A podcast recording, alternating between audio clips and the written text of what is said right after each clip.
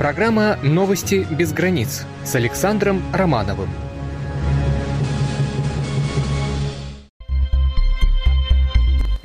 Добрый вечер, дорогие друзья! Сегодня наш выпуск э, начинается с новостей натуральных и не очень натуральных. В том смысле, что касаются они вещей как явно осязаемых, э, так и неявно осязаемых. Подробности вы узнаете в нашем выпуске. Я встречаю этот вечер с хорошим рабочим настроением, чего и вам э, желаю, хотя новостные поводы, к сожалению, не дают нам порой э, причин для хорошего настроения. Ну, хочется только верить, что будет больше позитивных новостей. А теперь об этих и других событиях более подробно.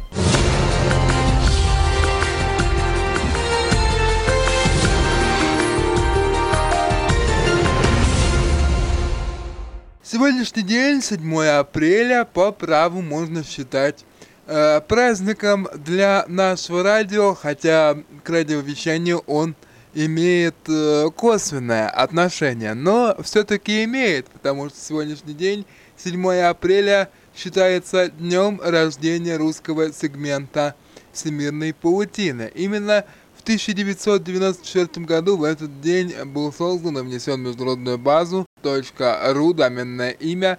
Помимо доменного э, имени первого уровня .ru, русскоязычные пользователи достаточно часто использовали до этого одну из самых старых доменных зон .com и .org.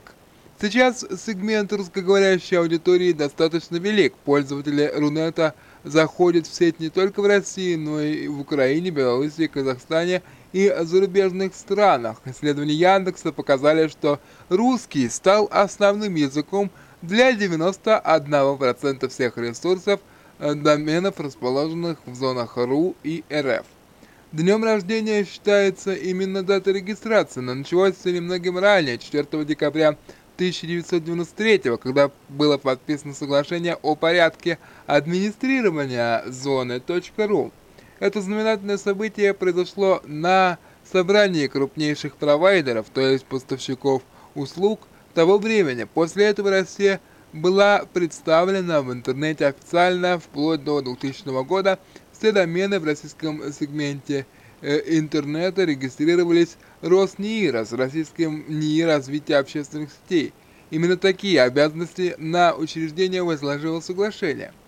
Первые домены появились в первый же день существования. До того все адреса регистрировались с 1991 года в международной доменной зоне .su, что является первыми буквами от аббревиатуры Soviet Union, Советский Союз. Работа над доменами для отдельных республик была начата после распада СССР.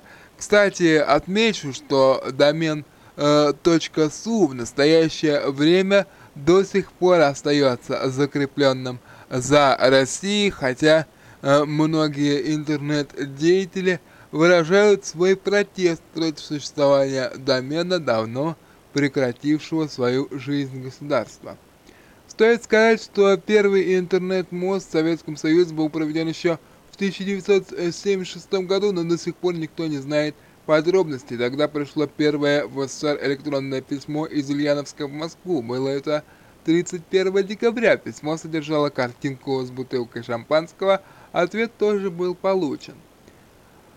Интересная статистика. В 2015 году число доменов в зоне .ру выросло на 3,7% до 5,4 миллиона тогда как в 2014 году наблюдалось снижение на 1,1%, и он занимал шестое место в мире.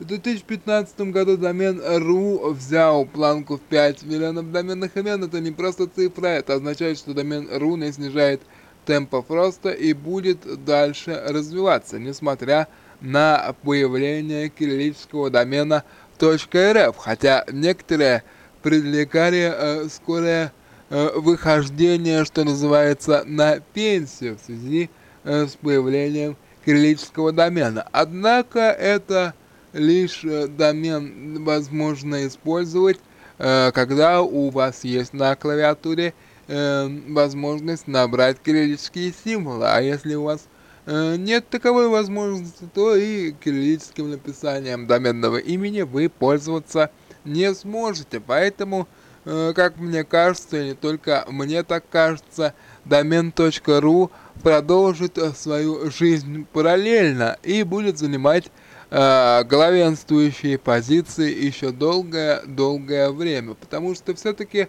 э, домен.рф выглядит достаточно официозно и э, порой не подходит э, для регистрации, допустим, Э, интернет-сайтов каких-либо компаний, э, учреждений или явлений. А теперь переходим к другим новостям.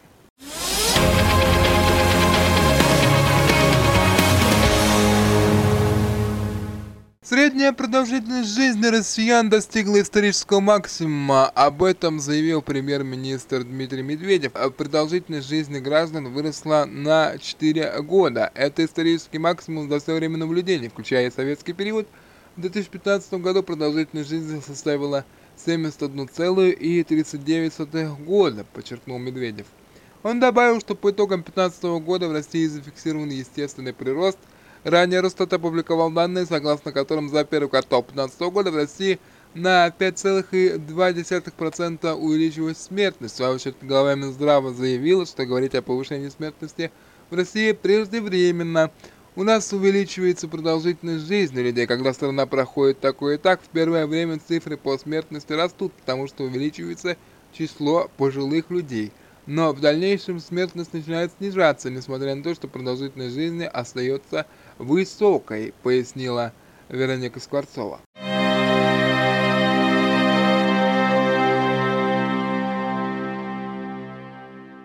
Сегодня в России также памятная дата – День погибших подводников.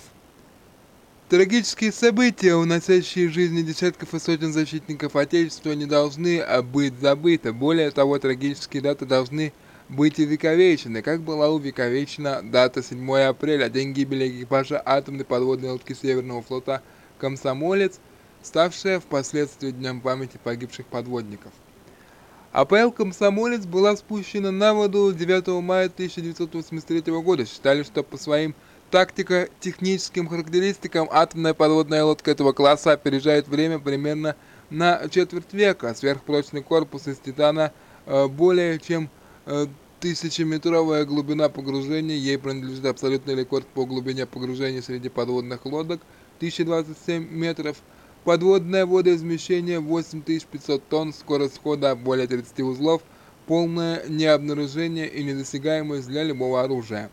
Трагедия произошла 7 апреля 1989 года в Норвежском море, когда самая глубоководная в мире боевая атомная подводная лодка – к-278 «Комсомолец» возвращалась с боевой службы. На «Комсомольце» возник пожар, приведший к потере плавучести и погружению на дно уникальной субмарины.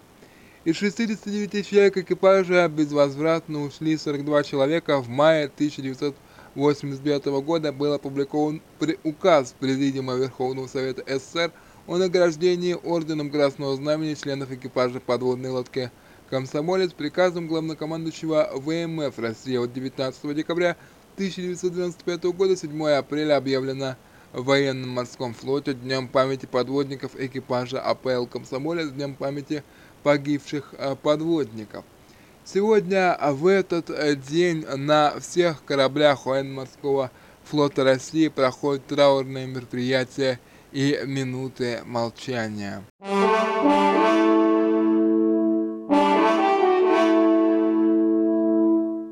Завтра в Москве состоится очередное заседание Совета министров иностранных дел Содружества независимых государств. Повестка дня мероприятия включает 10 вопросов, затрагивающих ключевые направления деятельности Содружества. Проекты соответствующих документов по итогам заседания будут вынесены на рассмотрение Советов глав государств и правительств СНГ.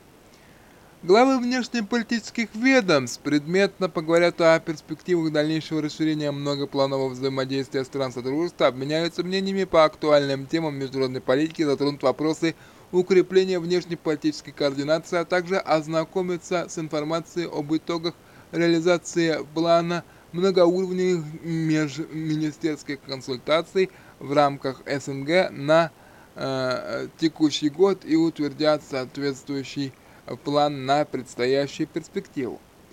В контексте 25-летия Содружества министры обсудят пути дальнейшего повышения эффективности СНГ, адаптации его деятельности к современным э, реалиям многостороннего сотрудничества в регионе.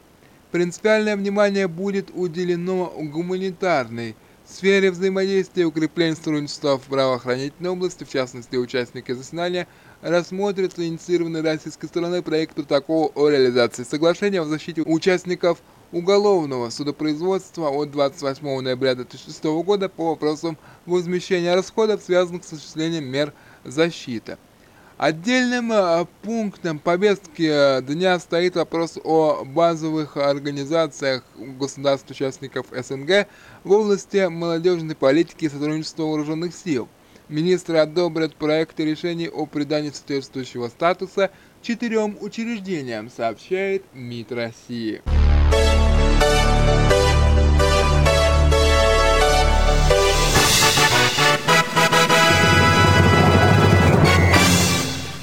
Кирово-Чепецком ледовом комплексе Олимп-Арена определилась сильнейшая команда юных хоккеистов, победитель турнира Кубок Третьяка. Первыми на лед вышли команды из Слободского и Вятка, город Киров. В упорном по поединке за третье место со счетом 6-4 победу одержали кировчане. В финальном поединке сразились хозяева хоккеисты Олимпии и команда «Союз» из областного центра города Кирова – Около двух тысяч участников Кирово-Чепецких школ пришли поболеть за любимую команду, на трибунах родители и друзья поддерживали своих игроков. Игра выдалась яркой и насыщенной, как пишут местные журналисты. Судьба матча решилась только в конце третьего периода. Обе команды были достойны победы, но Олимпии не хватило немного везения.